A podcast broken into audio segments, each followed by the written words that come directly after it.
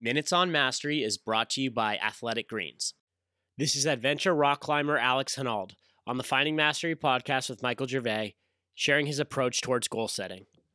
Are you more goal oriented or more fluid where you're following the next bit of bread, breadcrumbs that are in front of you? Um, I don't know. I mean, uh, actually, some of my girlfriend says sometimes, like, a strong goal is loosely held. You know, like I have very strong, like, oh, I want to do this, this, and this.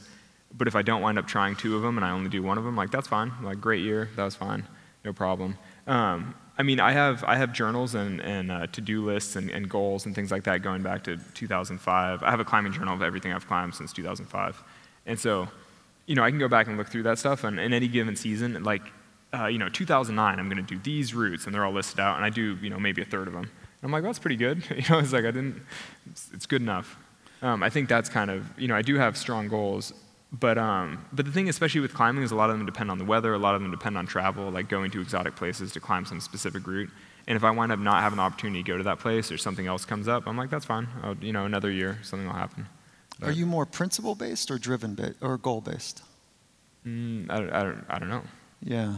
so Um, goals like I want to do these things. Principles are uh, the way I would understand them. Like these are the things that I live by.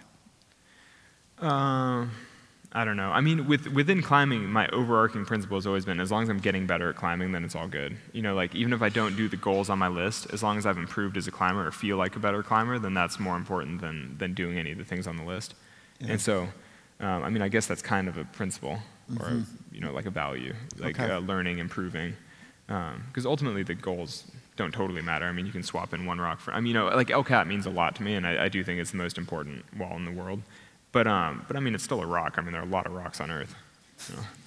For the full Finding Mastery podcast, head over to findingmastery.net or check us out on Apple Podcasts. And for a special offer from Athletic Greens, head to athleticgreens.com slash finding mastery.